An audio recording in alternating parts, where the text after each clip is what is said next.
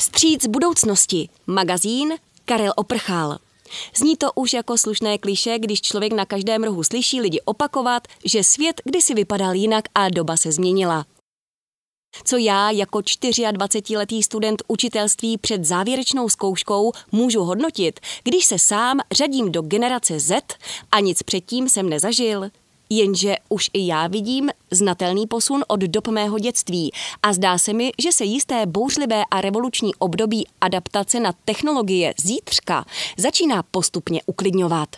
A je také výzkum v oblasti moderní pedagogiky, co mi možná dává klíč k pochopení, co se vlastně ve společnosti děje.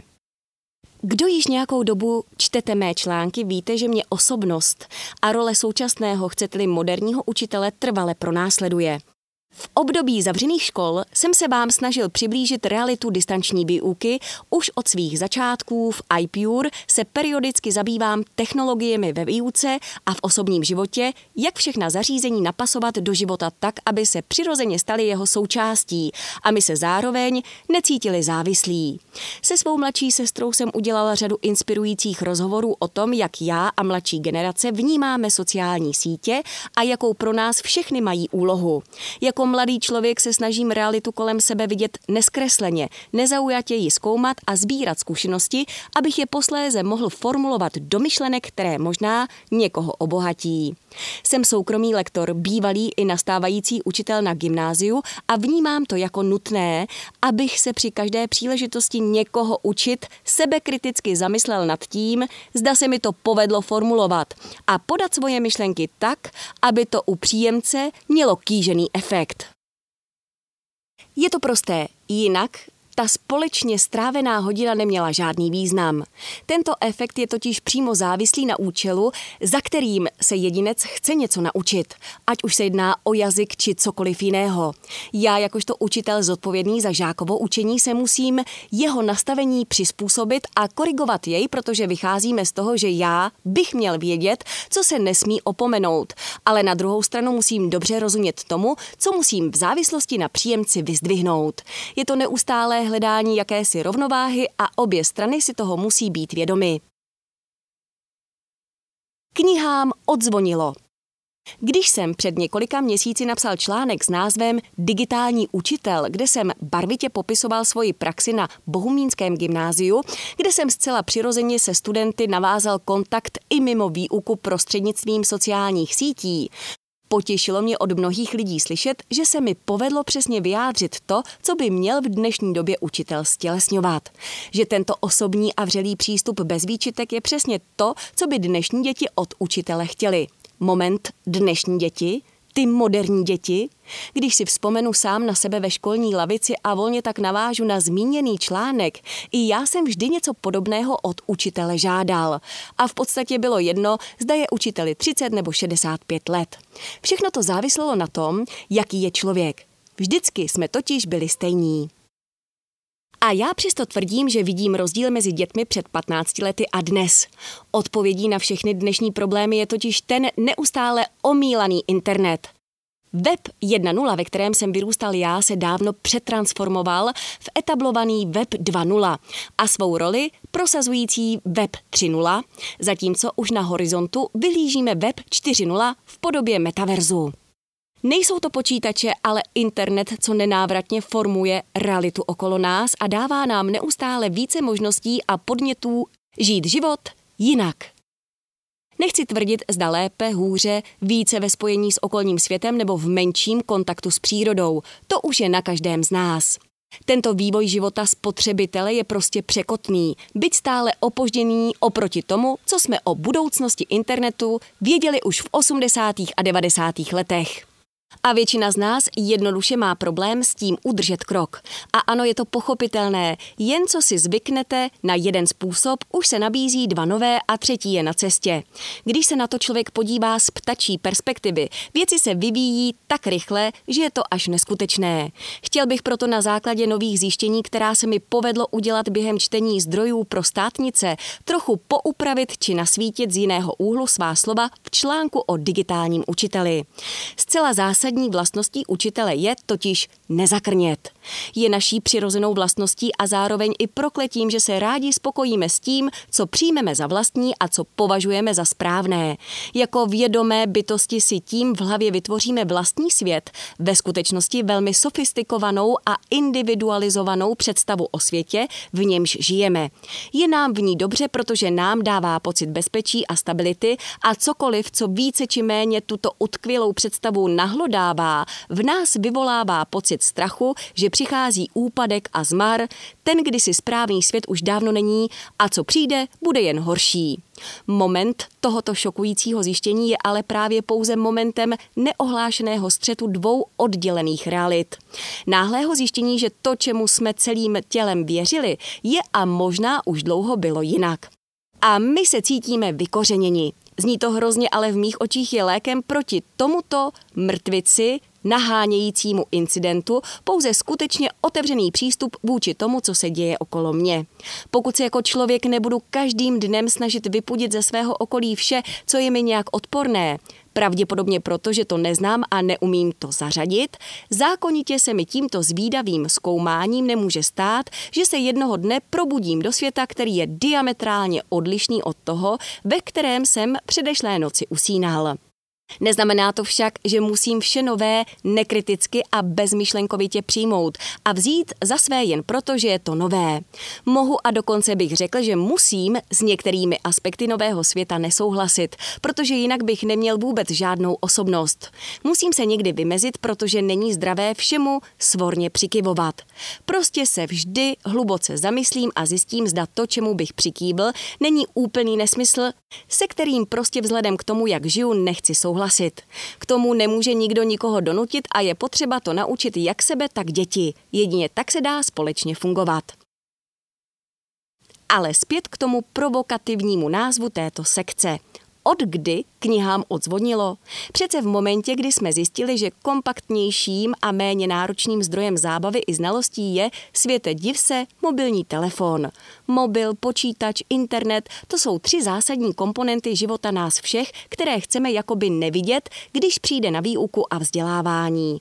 Proto se neustále napíná pomyslná šňůra mezi učiteli a žáky, kteří se rok co rok více blíží absolutnímu přijetí technologií do všech částí jejich života, zatímco těm samým učitelům se rok co rok stále nedaří přestat žít v roce 1994, neli ještě dříve. V tomto bodě opravuji to, co jsem dříve prezentoval, protože jsem opomenul zásadní předpoklad, že se jako jedinec nikdy nepřestanu vyvíjet nebo se o to aspoň snažit. A tím trpí drtivá většina učitelského sboru. Multimodální gramotnost. Pojem gramotnost zná v České republice i všech ostatních zemích prvního světa přes 99% populace.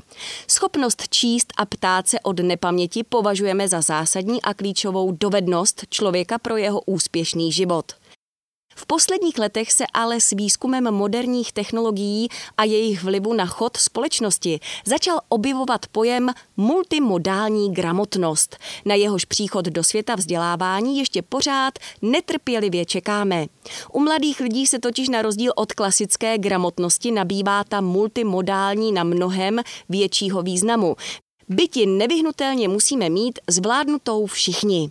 V kontextu multimédií a virtuálního prostoru totiž tento pojem poprvé získává reálnou formu a my začínáme chápat, kde kdysi udělali soudruzi v NDR chybu.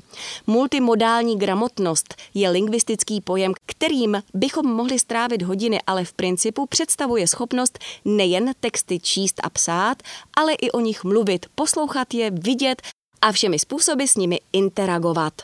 Když vezmeme v potaz fakt, že z podstaty věci se i obrázek rovná text, jelikož každý obrázek má jistý význam, poselství, které my pomocí slov vyjadřujeme, popisujeme pojem multimodální gramotnost, obratnost lidí, mimo jiné i ve virtuálním světě. Tam se na nás valí stovky textů různých typů a my jsme nuceni s nimi pracovat, dokonce s nimi interagujeme i fyzicky, když přejíždíme prstem po displeji sem a tam. Dat je navíc tolik a jsou předávána takovou stravitelnou formou, že bez verbální reakce a vlastní snahy o vytvoření svých příspěvků se nedá v dnešním internetu pohybovat a vyznat. Voilà! Právě jsme praktickou zkušeností vytvořili definici webu 2.0 jak vyšitou.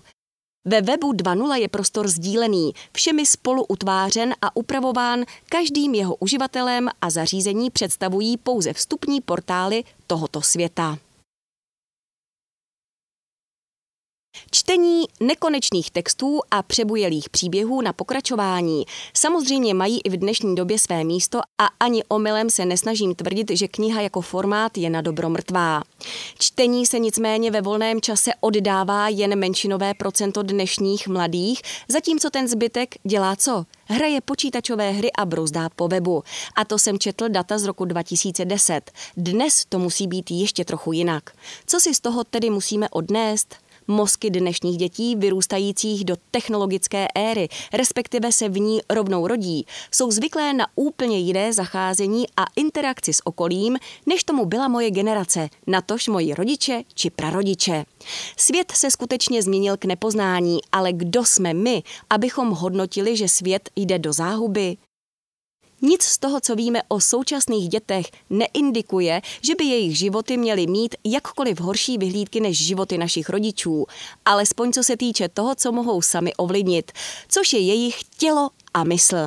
Na rozdíl od doby ještě před 20 lety, je dnes 100% jejich života interaktivních. Jsou zvyklí klikat, zkoumat, sdílet, mluvit, bavit se. Dechberoucí příběhy, kterých jsme se kdysi mohli jen dočíst, nebo je sledovat na pokračování v televizi, dnes na vlastní kůži prožívají prostřednictvím geniálních příběhových počítačových her, ve kterých tráví mnohem více času, než co jste vy kdy strávili s dejakou knihou. A učí se o historii, o lásce, o světě, o nebezpečí, o přátelství, úplně to stejné, čeho by se dočetli z knih jen jinou formou. Krom toho, že se samozřejmě učí i ovládat počítač jako takový. Nemyslím to jako kritiku velkých literárních děl minulosti. Ta jsou úchvatná a mnohá z nich by se měla číst a studovat povinně s vystudovanými dvěma jazyky o literatuře nějaké povědomí mám. Nechci jen dopustit ostrou kritiku dnešní doby pouze proto, že dnešní mládež i já sám se řadíme k těm, co zrovna nestrávili dětství v koutě s knížkou v ruce, ale rozhodli se vzhledem k době a možnostem zkoumat svět a učit se jinak. A že se to zrovna vůbec neschoduje s tím, jak vyrostl můj otec a moje matka, rozhodně není můj problém. Učitelé se v první řadě musí zasadit o to, aby viděli svět, jaký je. Aby viděli děti jako lidi, kteří nesou nějakou charakteristiku, se kterou jako příslušníci starší generace nemohou nic udělat, ale mohou ji se zájmem poznat a zamyslet se nad tím, co jim mohou předat jak mohou těmto novým lidem dobře nastartovat život, protože sami o něm mají nějakou kvalitní představu a mohou poradit. Jak skloubit dohromady jejich životní zkušenost se znalostmi okolního světa, kterému děti odpovídají, a svědomím toho všeho dětem něco vtisknout, co jim bude přínosem. Jak sleduji vývoj technologií a od nich se odvíjející život dnešních dětí, technologie už několik let neprocházejí tak dramatickým vývojem jako za mého dětství. Všichni vidíme, že trh se ochlazuje a pravděpodobně přijde období klidu, kdy se všichni budeme mít čas aklimatizovat a adaptovat a možná dát moderním způsobům ještě jednu šanci. Rozhodně bychom se těm mladším více přiblížili, z čehož bychom ve finále těžili úplně všichni všichni. Učitelé musí technologie vnímat jako realitu a příležitost. Nesmí je přehlížet, musí chápat jejich funkci, jinými slovy, Chápat myšlení dětí, které je oboustranně formováno internetem, protože internet je formován námi a zapojit je do výuky. Využít všech možností spolupráce, komunikace, interakce a kreativity ve prospěch rozvoje malého člověka. Tak to je a jinak to nebude. Svět a trh se neptá, kdo není ochoten jít s proudem. Proud ho vezme sebou a roztrhá na kusy. Bude žít jako dinosaurus v éře cyberpunku. A takový život bude nepříjemný.